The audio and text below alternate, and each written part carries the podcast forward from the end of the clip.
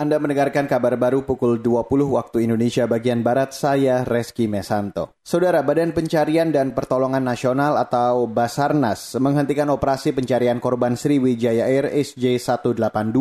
Kepala Basarnas Bagus Puruhito mengatakan, Hari ini merupakan hari terakhir masa pencarian korban pesawat yang jatuh di perairan Kepulauan Seribu. Meski demikian, Bagus menyatakan, Basarnas akan tetap memantau secara aktif. Basarnas juga akan merespon temuan korban oleh warga. Penghentian ini dilakukan setelah melalui dua kali masa perpanjangan masing-masing dua hari. Pada tahap awal, masa pencarian dilakukan selama tujuh hari. Pada 9 Januari lalu, pesawat Sriwijaya Air rute Jakarta-Pontianak jatuh di Kepulauan Seribu, Jakarta. Pesawat itu mengangkut 62 orang yang terdiri dari penumpang dan awak kabin. Beralih ke informasi selanjutnya, Saudara, pemerintah saat ini tengah menyusun regulasi terkait rencana vaksinasi COVID-19 untuk jalur mandiri. Ketua Komite Penanganan COVID-19 dan Pemulihan Ekonomi Nasional atau KPCPN Erlangga Hartarto mengatakan, vaksinasi jalur mandiri akan dibedakan dengan yang gratis dari pemerintah. Dan juga tadi terkait dengan persiapan untuk akselerasi uh, vaksin, di mana akselerasi melalui program mandiri sedang dipersiapkan uh, regulasinya karena itu akan mengatur pembelian oleh sektor-sektor uh, industri.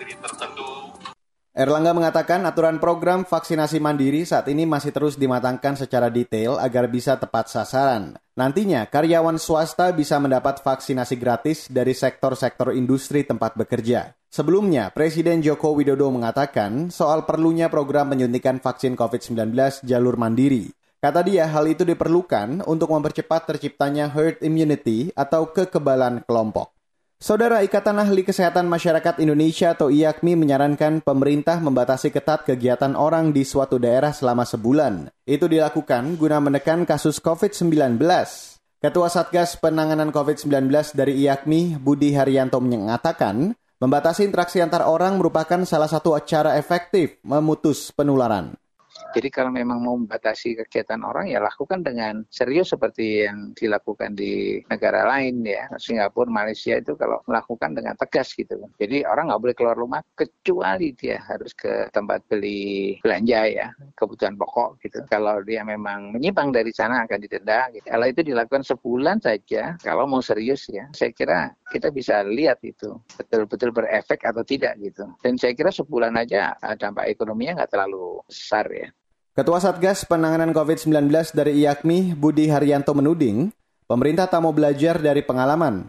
Sebab kebijakan yang diambil seperti pembatasan sosial berskala besar atau PSBB juga tak terlalu efektif menekan kasus. Ia mendesak pemerintah berani mengambil gebrakan, caranya dengan memperketat pembatasan kegiatan. Dan saudara demikian kabar baru untuk hari ini. Saya Reski Mesanto mewakili tim redaksi yang bertugas mengucapkan terima kasih.